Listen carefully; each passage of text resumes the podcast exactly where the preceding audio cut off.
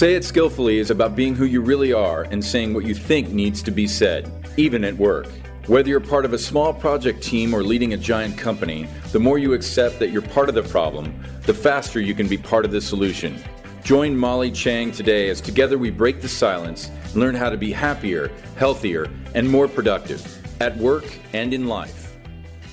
Hello, Molly here. Welcome to Say It Skillfully, helping you find the words to create, share reality in a way that's true to yourself. My guest today is a first-generation American endeavoring to achieve the American dream. At first glance, this student athlete who rode crew at University of Georgia majored in business, real estate, and finance, and started his career as an investment property manager might seem picture perfect.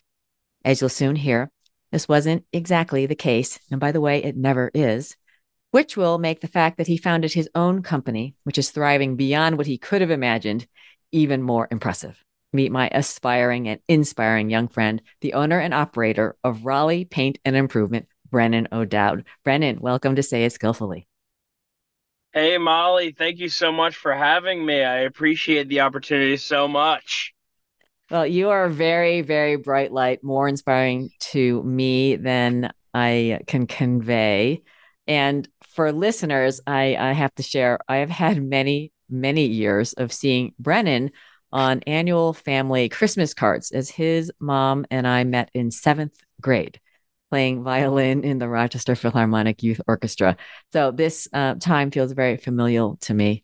Uh, Brennan, I'm in awe of you, as you know, and I'm really grateful you're making time to join us today and appreciate your willingness to share uh, the crazy journey you've been on.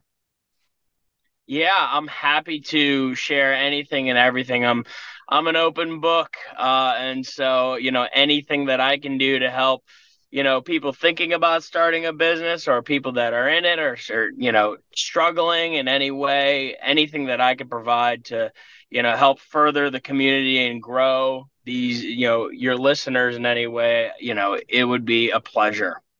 Well, we're grateful. And, you know, just start as a, you know, a kid. I know it wasn't the smallest family. So just talk about earliest childhood memories. What were you like as a kid? Yeah, so I, I grew up comfortably, you know. I I had uh I had a roof over my head. I had food on the table. Um, I was both my parents were raised in in relative were not in relative poverty. I, I say that um, you know, not extreme poverty, but they did not have a lot of money going around. So I was very much so raised on poor man's values. Don't waste food. If there's a one bite left on the plate, you put it in the fridge, you know, no wasting food. Uh, but I did, uh, you know, both my parents are optometrists. I grew up with two older brothers, Michael and Daniel, and then a younger sister, Emily, who actually is, who's my uh, operations manager and, and kind of helps me run the business um, as well. But yeah, I grew up on a tobacco farm in uh, just south of Raleigh, North Carolina. Uh, you know, hiking and, and camping and, and just surrounded by love. Um, my parents were always there for me. They made it abundantly clear that education was a large part of my life. Um, and I was, I, I was very, very well supported and, and I'm, I'm super grateful to have had the opportunity because I know some people don't necessarily always have that. And, um, being able to have parents that, you know, stayed married throughout the entire duration, are still happily married. Um, I'm very, very grateful to have them. Uh, and they guided me um, in every step of the way. I never felt that I couldn't ask them something, even tough questions. Um, you know, which, what should I do with my life, Mom? What should I do with my life, Dad? And, and I think the biggest thing that they taught me Um, number one was to be grateful for what you have. Again, because they grew up with not much, uh, having count, counting your blessings is much more important than counting what you don't have. We can always think about the things that we want that we don't have, but it's much harder to think about the things that we do have and then be grateful for that. And then the number two thing I think that they really instilled me is to really rise to the occasion, to think for myself, to learn how to learn. Uh, and as a result, uh, I've been able to, you know, to, you know, take on uh, an immense amount of, of adversity and overcome these obstacles and, and, um, you know, start a business uh, kind of with nothing and, uh, and grow it to what it is now. Uh, but yeah, so I, I, I grew up in, you know, uh, small town America, like I said, on a farm, and, uh, I went to high school, and then I went to University of Georgia, graduated with a degree in finance and real estate. And my, my dreams were to be a, uh, you know, big finance guy and making millions of dollars working in investment, investment banking and, and, uh, that, you know, corporate finance world. And, and then things kind of took a turn for the worst, which, you know, set me on a drastically different path in life, which hindsight twenty twenty is probably the best thing that had ever happened to me. Uh, and, you know, again, looking back, I'm very grateful for everything that I have experienced, uh, good and bad, because it's got me to where I am today. We're going to we're going to dive back into some of the darker times. But let me just ask, uh, because you do have uh, two older brothers. I'm just curious, the dynamic of the boys. Did you uh, competitiveness? I'm just wondering any Uh, values that came up, and were you trying to keep up with older brothers, or you know, what was that like?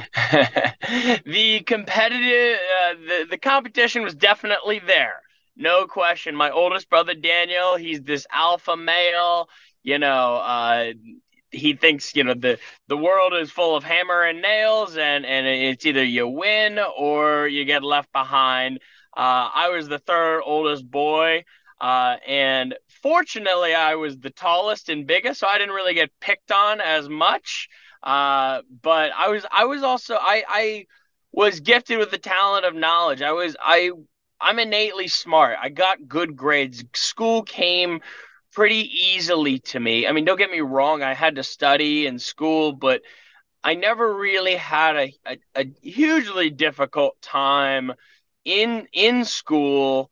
Um, And then, you know, of course, if I did, uh, you know, my mom, she really valued education. My so I'm half Filipino. My mom is from uh, the Philippines. My father's from Ireland. Uh, and so both of them um, really valued education. So it was really pressed in our household to get good grades. And, and fortunately, I got the uh, I got I, I guess I got the, a good gene and and I was smart. Um, so the competition was there, but I think everybody knew that, uh, I was just the smartest and coolest of the bunch. And, uh, I don't think that they would tell you that, but, uh, they know. Well, you're on the radio show and you got the mic. So that is obviously, that is obviously a fact. What was it like being big brother to your sister? Uh, Emily, I, Emily is, um, I mean, she is the world to me. I would, uh, I, I die for her. Emily is somebody that I care for so deeply. Uh, Emily, need I say, she's not growing up with three older brothers. She was, she could take care of herself. I'm never worried about Emily uh, picking the wrong boyfriend, so to speak. Uh, she's tough as nails, um, but I'd bend over backwards to help her in any way possible. Um, and, and she fended for herself. And additionally, her being the youngest and the only girl, my parents were, uh, they were, I guess, more protective of her, uh, just because she was the only girl and she was the youngest. Uh, no one really messed with Emily. Uh, and if, and if, uh, they did, then Emily usually was, she was, she was always right, it seemed, uh, which was frustrating for me sometimes. But no, I, I, I love Emily so much. We're, we're such a close knit family that push come to shove, um, we're going to be there for each other. And me and Emily, Emily and I specifically, we were the closest of all the siblings. Um, Daniel and Michael were always kind of battling for being top dog, quote unquote. And, uh, Emily and I, knowing we were kind of bottom of the pecking order, we kind of bound together and and uh, joined alliances, and so I know that she has my back, and um and I hope that she knows that I have her back through thick and thin. Yeah, no doubt. And this is a shout out to uh, your amazing parents. And, you know, for all parents out there, what can be harder than raising young people for a world you don't know, you know? So just kudos, because sometimes you do it all right, it doesn't go so well. And um, you guys have just such a blessed family. Take us through, Brennan. You know, you, you, you you're a pretty confident uh, young person. You're doing well in school. You um, get out and start the working world. You're going to make millions, uh, and just take us through, you know, what uh, transpired for you. Um, yeah. Um, yeah. So I graduated in May of twenty nineteen from Georgia, and I immediately uh, started work. So I graduated in May and I started my first job in May, uh, twenty nineteen. It was real estate brokerage, commercial real estate brokerage, uh, selling apartment complexes. And um, it was a it was a toxic environment. I hated it, uh, but I knew there was money to be made. And um, you know, if there's one thing that I'm good at, it's it's rising to the occasion. Uh, so I was able to perform, but I, I hated it the whole time I was there, uh, and I think it showed. And and nobody really liked me.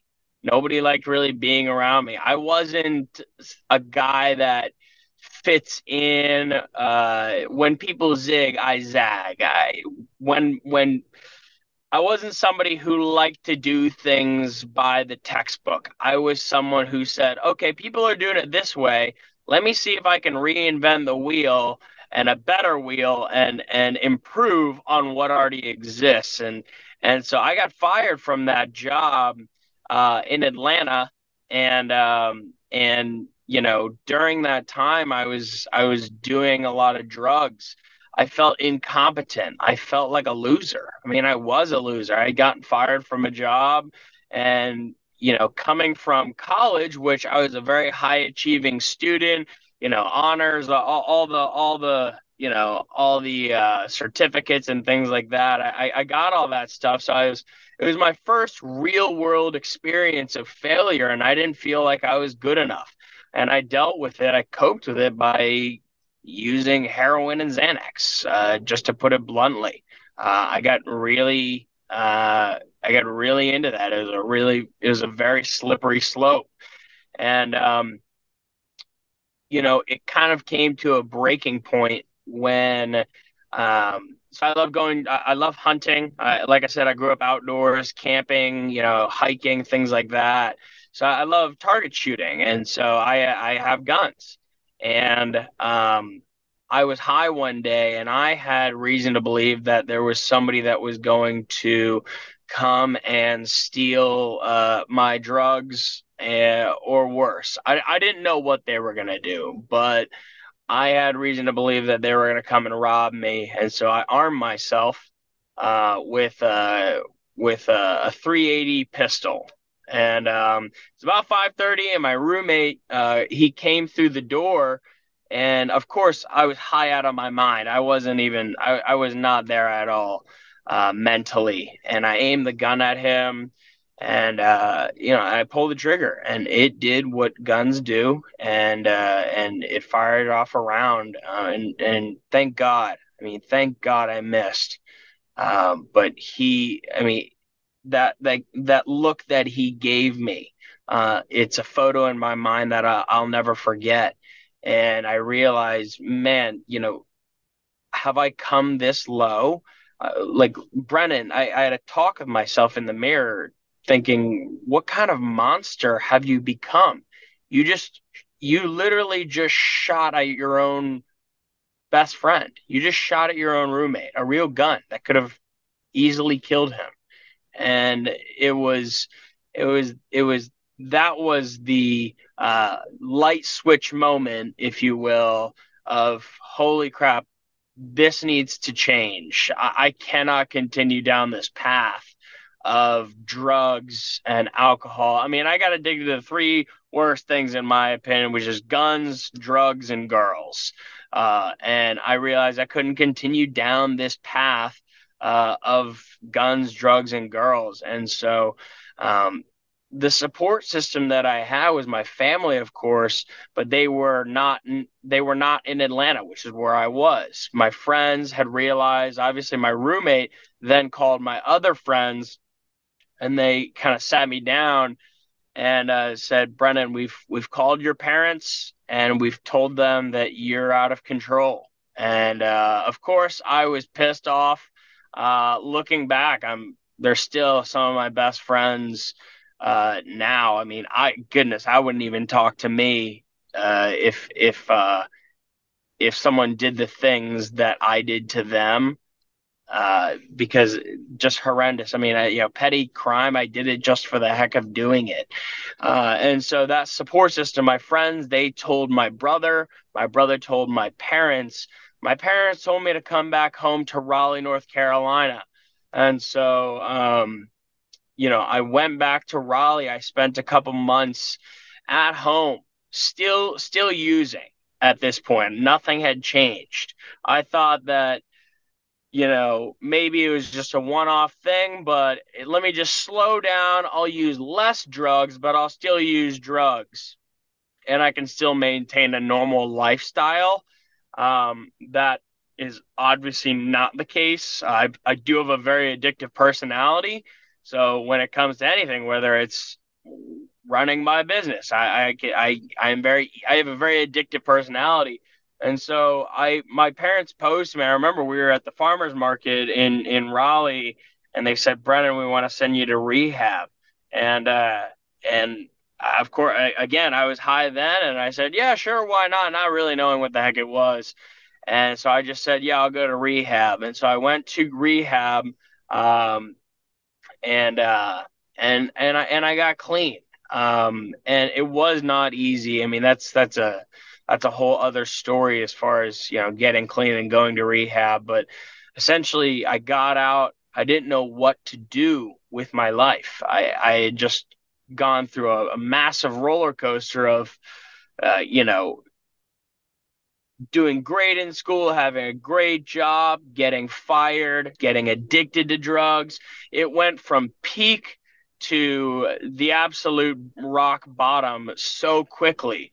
And I didn't know what to do with my life. What I did know was I, I knew how to paint. I painted uh, for a property manager. Um, it was an individual owner who owned a bunch of different properties. Uh, and I worked for him throughout high school running painting crews. So I'm, I'm a great painter myself. I know how to paint. I know what a good paint job looks like. I know what a bad one looks like. And so, um, yeah, I, I did the applying for jobs, but I, I always wanted to be my own boss. And so what I, what I did was, well, Brennan, I know, I, you know, I know, I know how to paint. And so I, I, you know, went to the largest house I could possibly find uh, in the Raleigh area. And I went door knocking and I, you know, knocked on the door and said, hello, uh, my name is Brennan. Do you need any painting done in your house? And, you know, of course, a hundred doors uh, slammed later. One guy said, yeah, sure. Go ahead and paint, you know, this little cubicle sized bathroom, uh, you know, and we'll see what you can do. And I ended up doing that. So I painted his one bathroom and then he saw that I could actually paint. And then he moved me on to his dining room. He said, all right, paint this. And then the living room and then the kitchen. And, and this whole time I didn't really have anything to grab onto except for waking up, going to work, going to paint for this one gentleman in this. I mean, it was a, it was a mansion, don't get me wrong. And I earned his trust. What I didn't know was while I was painting, he was telling his neighbors that, uh, hey, there's this kid in my house that's painting. I, and, and I had told this gentleman my story uh, of what I'm telling you, where I, you know, I, I kind of fell flat on my face and I'm trying to get redemption. I'm trying to redeem myself. And so during my lunch hour, Uh, so I'd go in to paint his house, and then during my lunch hour, I'd go to all the neighbors, and I'd knock on their doors and say, hey, do you need any painting services? And this is about two weeks in uh, of painting this guy's house. Just me. You know, I bought a drop cloth and some plastic and a paintbrush. And uh, and they said, you know, I knocked on the neighbors' doors, and they said, oh, we've we've heard of you. You know, you're, you know, the person's house that you're painting, we we know this person, he's been talking about you. In fact, we we would like some painting done. And so he kind of helped me out. He helped springboard me into other homes. He got my foot in the door. And similarly, you know, I started out, um, you know, painting the small bathroom, and then, you know, kind of testing, testing, testing me out as far as how legit I was. By the time that I had finished my first house of that first gentleman, I had five other houses that I needed to paint, uh, of that were all neighbors. They were all neighbors, all on the same street. And, um, and, you know, I, I couldn't have done it by myself. So I, I kind of had a a coming to God moment, uh, if you will, of, you know, is this is this it? You know, is is is this where I get off the bus? And so I decided that it was. And so I, I sold my car.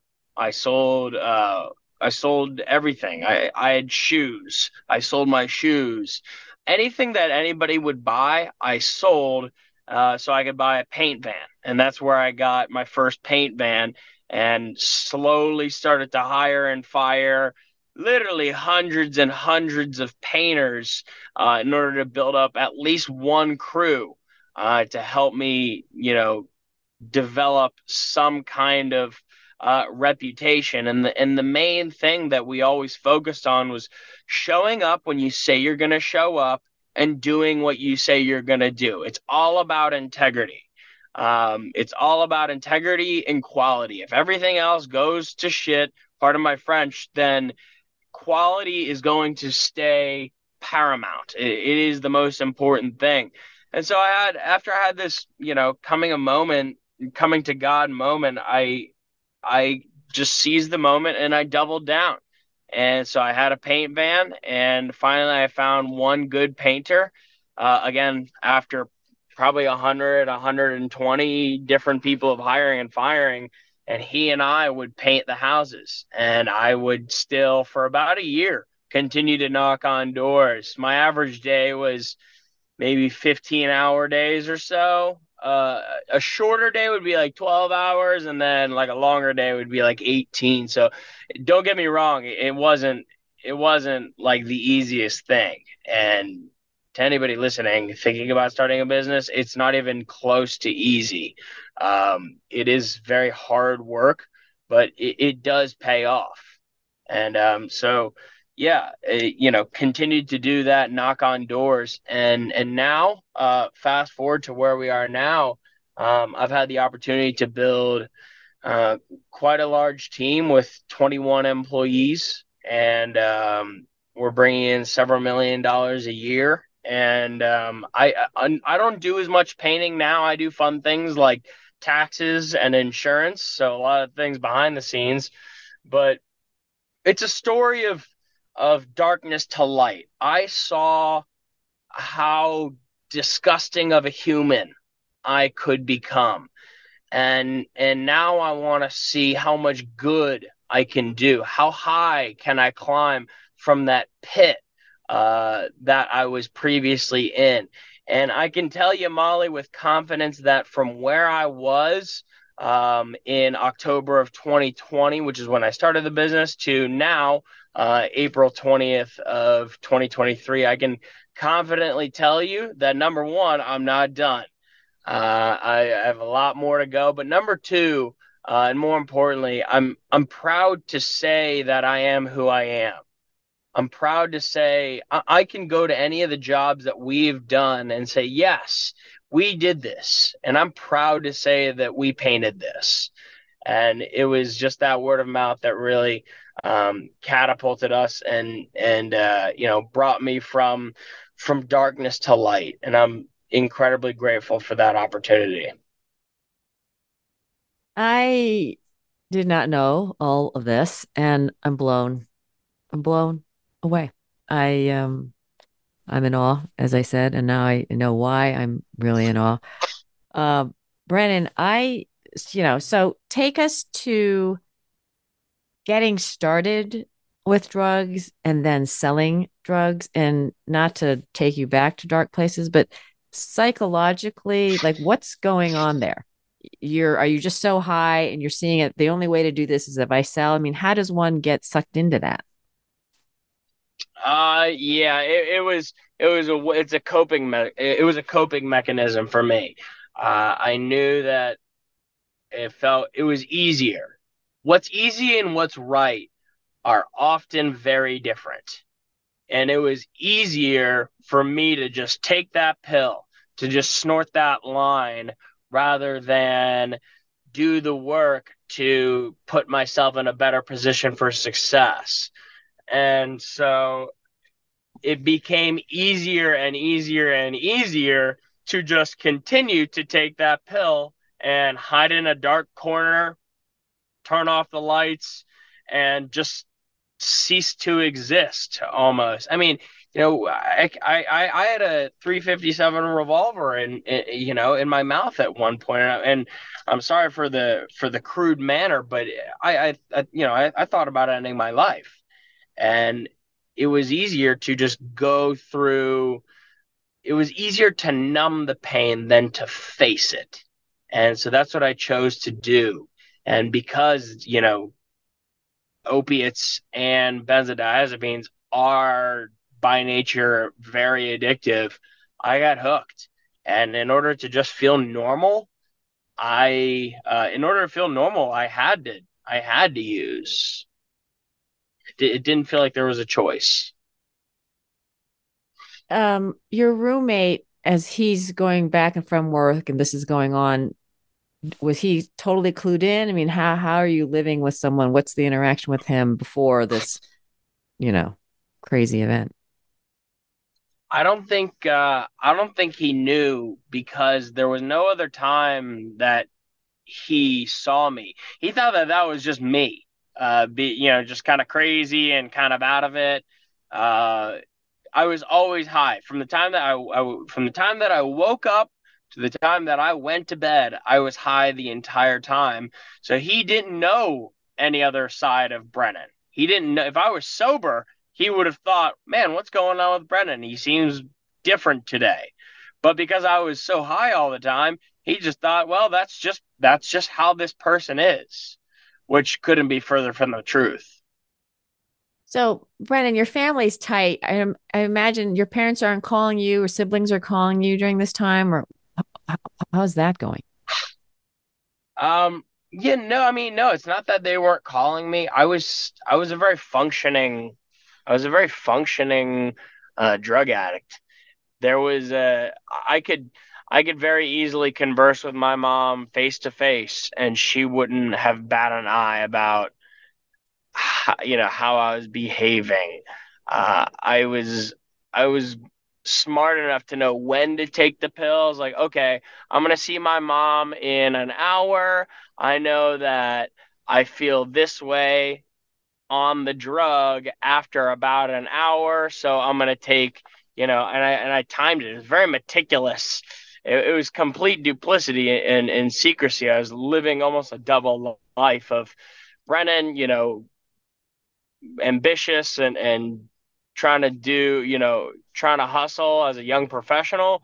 And then there's the Brennan that was dealing drugs and messing around with guns and girls that you don't want to take home to mom and and people like that. And, and it didn't really bat an eye because I was still paying the bills because I was selling drugs and, you know, it was, it was lucrative.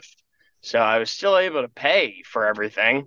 It was, um, it was just that I was able to very easily deceive, uh, the people around me.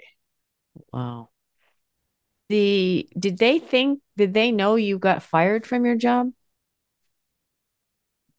Uh, yeah, I, I told that, uh, I don't, I don't know. I can't recall, um, if they, I know that they knew that I was not working there. I'm not sure if they knew if I was fired or let go, but I'm pretty sure. Yeah. I mean, I, they knew that I wasn't working. I think they more thought of like, hey, how is Brennan, you know, doing all these things and paying for things with no job? I think it was more of a don't ask, don't tell kind of situation. Yeah. Brennan, what was it like for you? You know, because you're so close to your family and then they're so supportive. And I could imagine, I don't know, where's the feelings of guilt? Like, oh my gosh, I've done this and people are stressed out about me, worried about me. Talk about that. Uh, was it, do you mean, so do you mean after or, or like yeah, well, through, you know, as you're through it, your parents are saying, you know, we want you to go to, um, you know, get help. And I imagine it, I, you know, I imagine it was painful for them, you know, and I think I could mm-hmm. imagine you realizing that what you're doing is, is hard for your family, or maybe not, you know, maybe that wasn't something that you could process at that point. Yeah. When I was high, um, before my friends told them, I didn't know that they knew that I was high. So I didn't feel bad because nobody knew. I didn't think anybody knew anything. Once I realized, there was a moment uh, one morning when I, after I had, you know, after I had gone back to Raleigh, I was staying at my parents' house. My dad came in one morning before going to, before going to work, and he was crying, and he, and he came up and he, and I was still asleep, and he came and got into my bed. He started hugging me and he's crying in my arms, and, and uh, I'm like, what's going on? Are you okay? And he's like, Brennan, I just, I just need you to get better. I, I, I, I don't want you to be like this. Um, and that's where it kind of hit home of, wow, I'm really affecting people other than myself. I mean, for all I cared, I didn't care if I lived or died. Uh, but it, it made it very real when that image of my dad crying, uh, which he's not a, he's not a crying guy. He he's, I, I can count on one hand how many times I've seen my dad cry. Seeing him cry like that made me smack myself in the face and, and, you know, say, Brennan, get your, get your shit together. Uh, cause it, it, it made it, it made it real. And I didn't want to accept that it was real. I thought that this is it and I'm just going to die like this. And, And then, and then it was, it was almost that I felt a duty. I felt a responsibility to the people that cared about me to better myself. Yeah. Wow. Brennan, what, talk about rehab. What, uh, what was it like? Uh, rehab was the best experience. I, I rehab is one of the best things that ever happened to me. Um, What is it like? To, there's a lot of different kinds of people. A lot of people from state pen, so state penitentiary. My roommate, uh, he was from state pen, and uh, he, you know, all these different crazy stories that aren't.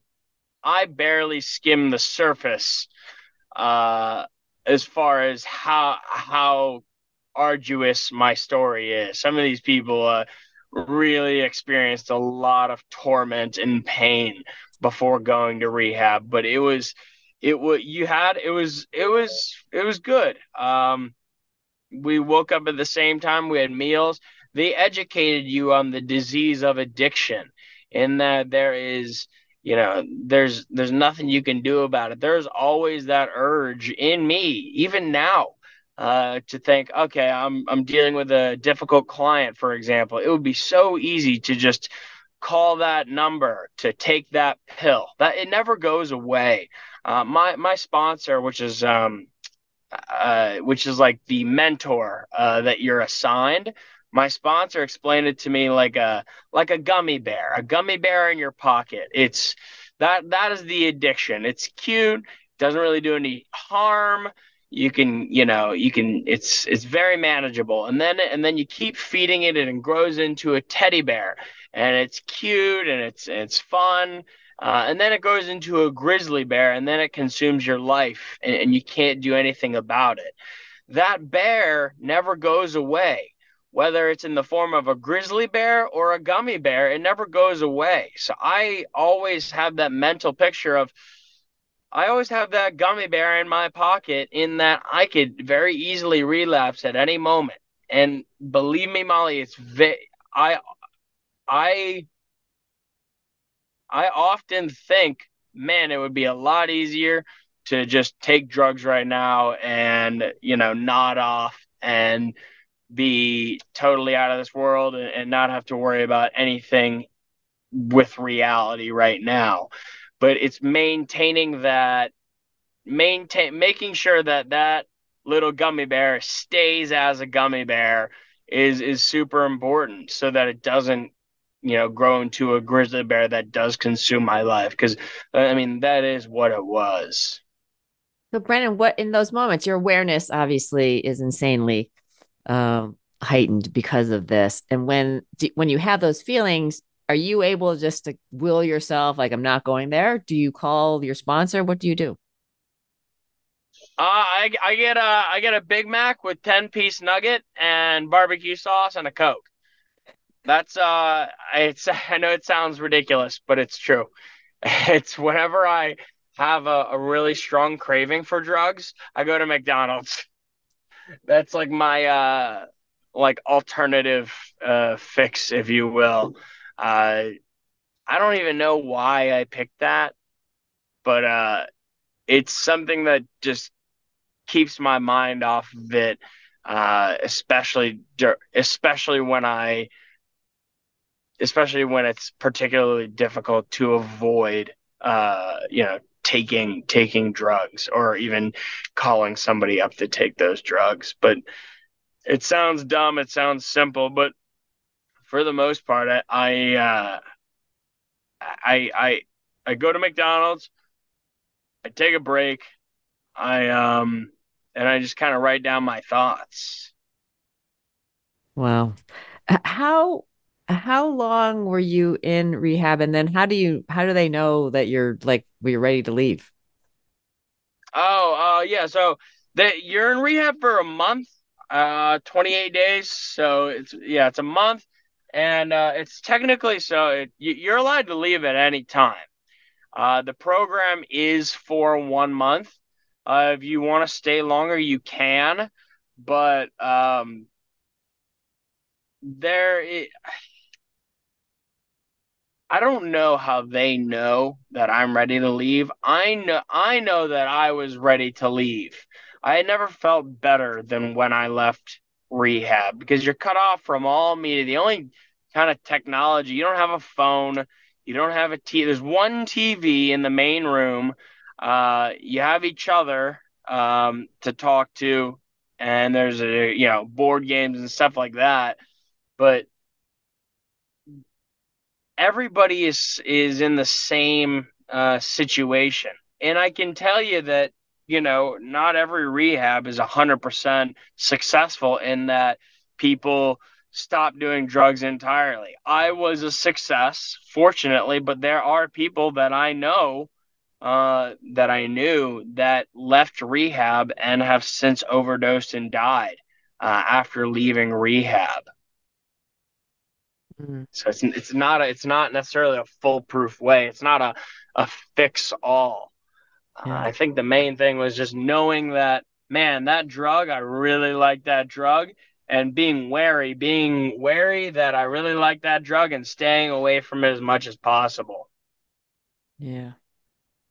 Uh, Brennan, let's segue to being this businessman. And I know, you know, people and reading people and identifying the right talent to partner with you is absolutely imperative, and going through one hundred twenty painters to get one. Talk to us about how, um, you know, how have you assessed and developed this twenty, twenty-one person company that you have? You know, what's helped you identify people? Um, I presume sometimes they don't go well. How do you, how do you fire them faster? You know, just give us some of what you've learned.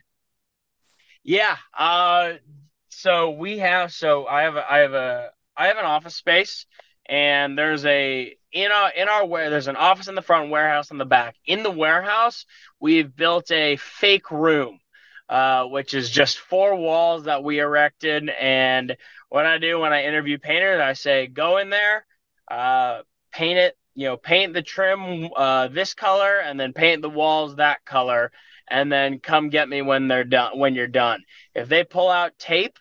uh, that I immediately get rid of them. I say, there, you know, you're not a good match. I only accept the highest tier uh, painters, only the highest quality painters. And if they need uh, a level of safety, uh, so if they mess up, um, then I know that they're not, they're not good enough to represent my, my company. Uh, I know that I do not need tape to paint a straight line.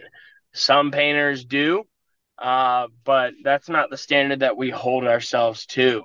So I'll tell them to paint the room, and if they pull out tape, then I tell them to leave. I say, I'm sorry, you're not going to be a good fit. If they continue to do it and they don't pull out tape and they do it right, then I know that that is a that is a step in the right direction. Once they're, um, once I've seen them, you know, prep everything, cover the floors, cover all the furniture and everything like that, then I'll put them at the bottom of the totem pole under a crew chief. Um, so a crew is made up of typically three or four guys, uh, guys and girls. And uh, the crew chief is the person that runs the job. He's the person that knows to paint this room and that room and what colors and all that stuff. So after I interview somebody in the fake room in the warehouse, I'll put them on a crew, and I'll have the crew chief um, essentially, uh, you know, coach them and, and, and give me feedback at the end of the day. Um, and I, I'm so, so lucky to have my my right-hand man, Sebastian. He's he's my top guy. He is he's one of the most talented painters I've ever seen. He's also incredibly diligent and efficient managerially. Uh, and so, for example, if I put, uh, you know, Joe on a job with Sebastian, at the end of the day, I'll talk to Sebastian and say, Sebastian, how did Joe do? And then Sebastian usually can tell me, I mean, Sebastian can tell me within an hour usually that this guy is good or he's not good. Because uh, typically I will leave the job site to do other estimates or, you know, other, you know, things to run the business. So it's a lot of reliance on the people around me, having trust in the people around me, being transparent with the people around me, and then keeping those people with me by um, not just paying them well. I, I pay my painters very, very well, but I, little things. Every Friday, I'll show up at any given job site, and I have a hot plate. I have a hot plate here in my truck. And I'll cook fajitas, you know, just some onions, some peppers, some tortillas, and some steak. And I'll just cook it up. I'll ask the homeowner, hey, is it okay if I plug in this hot plate, um, you know, to your house so I can cook my guys some fajitas? And they, you know, nine point nine times out of ten, they'll say absolutely. And so I'll cook my guys fajitas for lunch. And they love that. You know, those small things that show that they're appreciated. All of my crew chiefs, uh, I pay for English classes for them. So they, they take uh, all the crew chiefs that want to um, are taking English classes three times a week uh, for uh, uh, for hour-long sessions. So it's these little things that, that show that I really do care about them. I, I'm... I recognize that I'm not just providing, I'm not just trying to profit and, and uh, you know, uh, build an empire. I, I do care about the my painters and the families that they are providing for. Because at the end of the day, what I really want is I, I want Sebastian to go home and say, yes, I work for Raleigh Paint and Improvement, and I'm so proud to say that I work for Raleigh Paint and Improvement because – you know, they're so transparent. They do such quality work. Everybody, I mean, we don't have five stars on Google for, for no reason, you know. We do excellent work, and we are the best painters in the Raleigh area.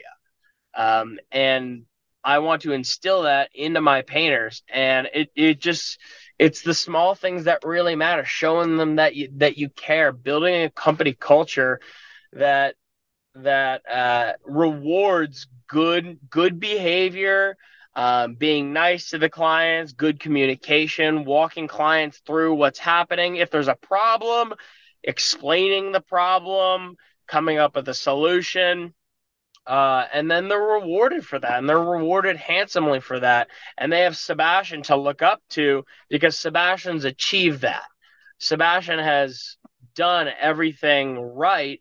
And so they know that it's possible. And so as a result, uh, if I can use, you know, I, Sebastian is the model painter, uh, if you will, of Raleigh Paint and Improvement.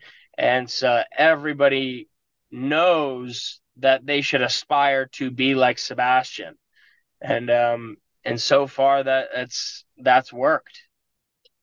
I am beyond blown away because you, so how did, was that just so natural to you to focus on these little, but not so little things, Brennan? I'm serious. Or did you have a mentor who said, hey, how are you doing that? Was that just a natural for you? I, that was a natural thing. So I love to cook. That's actually, Molly, I know you like to cook too as well, right? Yep. Yeah, so I love to cook. And my, my pastime, uh, my passion is cooking. Uh, I'm, I'd love to start a charity one day that provides delicious food for the homeless. Uh, but I love to cook. And so uh, I thought, what is something that I would want in a boss? I, I would want good leadership. I would want fair pay. I would want fair treatment. Um, and then, you know, that's just a baseline. What is it that makes my painters stay with me? Are those extra things that say, hey, you know what, uh, Umberto, you did, you did a really good job. This client was super, super happy. Uh, here's a gift card to, uh, you know, wh- whatever, Outback Steakhouse to, you know, take your family out to dinner. Here's a hundred bucks. Here's a hundred dollar gift card. Um, you know, for you to, for you to take your family, treat them to dinner because you did such a great job. It's those little things that, that are so uh, easy to do, but it's so valuable because it, it makes them feel that they are listened to. And, and, and I, I do care about them. I care about what they say. I'm often going to my painters saying, hey, what can we do? It's a very collaborative environment whenever we're working together. I never say that someone works for me. I, I always say that someone works with me. Technically, yes, they are employees. They technically work for me, but I don't I don't say that. I, I find that demeaning. I, I think that it's better to say, hey, you and I are going to solve this problem together. You know, you have just as much input as I do. And if you feel very strongly in this solution, then I'm going to trust you. And and that's what it comes down to is just a is just a, a baseline, strong level of trust and loyalty um, in in in people, in relationships. And if that solution that they've come up with, for example, is a bad solution, then they've learned. And I don't discipline them. I don't yell at them. They know they've screwed up because the homeowner's probably already, you know, you know, upset about it. I, I don't need to yell at them. They know that they've messed up, and then they say, you know, let's fix it. And so it it almost works itself out in that way uh, because I, I don't need to do the disciplining. It's it's hey, what's the solution that you would like to come up with? Okay, yeah, I think we should tweak it a little bit, but overall that sounds good. Let's go with it. Um, I'm going to let you take leadership. I'm going to let you take responsibility of this job. And then whichever way it goes, uh, you are responsible for it. I, I keep them accountable. And and people like having responsibility. They like knowing that they have an influence on their jo- on on their work. And when they do come up with a solution that is uh, the right solution, it makes them more proud than if I were to come up with a solution and tell them to do it. Does that make sense? Oh, yes. And I'm just like, want to spread you all over the planet because if all leaders just had took these nuggets of advice that you've shared, that would be a better world, like overnight, instantly. That would be amazing. Um, Brennan, let's just segue to the Say It Skillfully part of the show, even though I can tell you are so, gosh, your communication is so spectacular. Is there a tough conversation you have or had that we can unpack?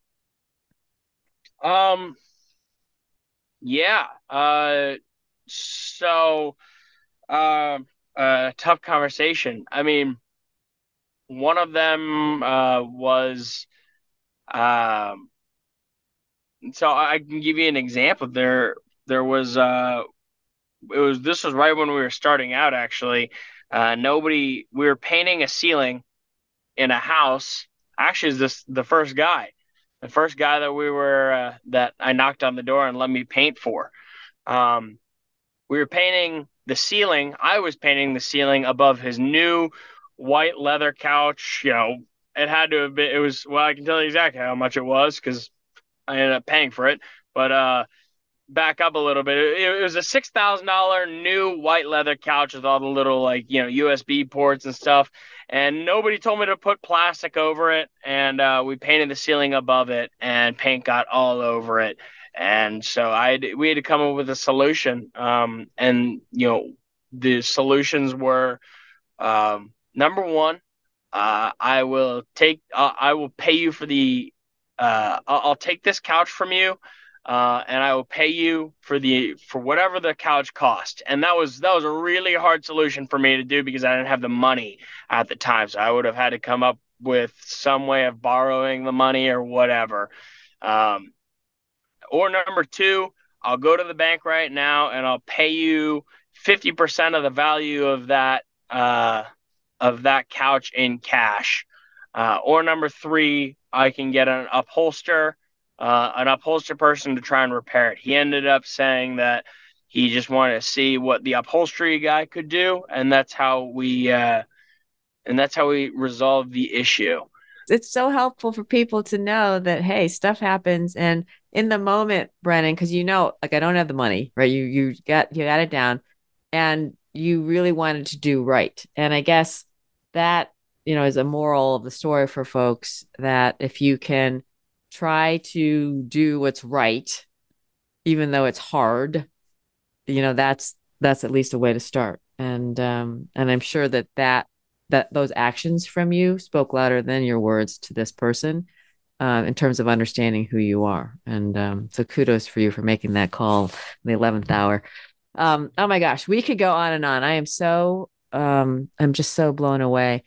You're so self-aware. It strikes me as very self-aware. If you were to take three words or three phrases, Brennan, that capture the essence of you, what would you say? Um, diligent, honest, transparent. That's awesome. That's really awesome. The, you know, you, I, I get the sense of wanting to continue to grow. Is there a particular area of growth you're leaning into right now? Uh, yeah, absolutely. Uh, so we're, we're, um, as far as, uh, personal growth, uh, I, I probably should hit the gym more. Uh, definitely need to work out more. Um, but, uh, as far as business goes, we're expanding into multiple states. We're obviously in Raleigh right now, but one of our largest clients is Chick-fil-A, and we've been doing a great job with them. And, um, and so they asked us to, they, they heard that we were doing great work. Chick-fil-A corporate called me and said, uh, hey, we, we heard you've been doing great work in the Raleigh locations. Uh, we need painters everywhere. And then they went on to list probably twenty different states, most of them on like the West, West Coast and in the Midwest. And, um, And then I narrowed it down to Denver and Austin, Texas. So we're actually expanding to Denver, uh, and uh, we're gonna be we're gonna be opening up operations in in Denver to uh, to to to offer painting services for the Denver Denver community. So very excited for that. That's what's coming in twenty twenty-three, and then, you know, I, I'm not, I'm not some, you're not listening to me saying, wow, this guy is, you know, some other kind of brilliant. He's saying words that I don't know. It's, it's, it's, it's, it's not, it's not as difficult. It's not a secret. You just keep swinging. And, and until they come in and, you know, close my doors. I, I'm going to keep trying to do what's right and make it right, even if it's hard. Continue to try to do and make it right no matter what. And and with that, um, the the business will come. The money will come. For sure. Do it, do right, make it right, even if it's hard. Words to live by. And I will be helping you every way I can in Denver and Austin, because there is zero doubt in my mind that you will thrive. Um, you know, as we wrap, would you just share for folks what it was like for you, Brennan, to share your journey today? Uh, yeah, absolutely. It, it, you fail so much. It is, It is impossible to achieve anything great without failure. Trial and failure is, is required. It's necessary, specifically the failure part, because that's how we learn. That's how we grow to be better people at the end of the day. Failure, in my opinion, is the key to the doorway of success. So if, if you're not failing, then you're not trying hard enough. You're not pushing hard enough. You're not you're not pushing the envelope to kind of shaking your boots a little bit and wonder, huh, is this, am I extending myself too far? That's a good sign. That means you're going in the right direction. If your goals don't scare you a little bit, then your goals are not big enough. And fully expect failure, because that's where you grow the most. I embrace failure at every step. It sucks. It is the worst thing. Nobody likes failing, but trust me, you come out a much better person and you're going to make a whole lot money more doing it.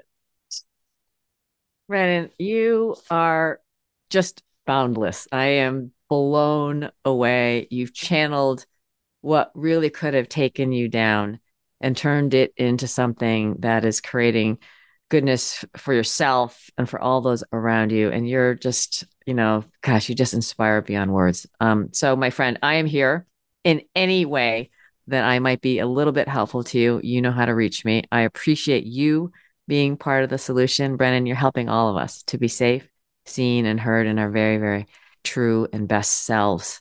You take good care, my friend. Thank you so much. I do appreciate it, Molly. We will cross paths very, very soon, very soon.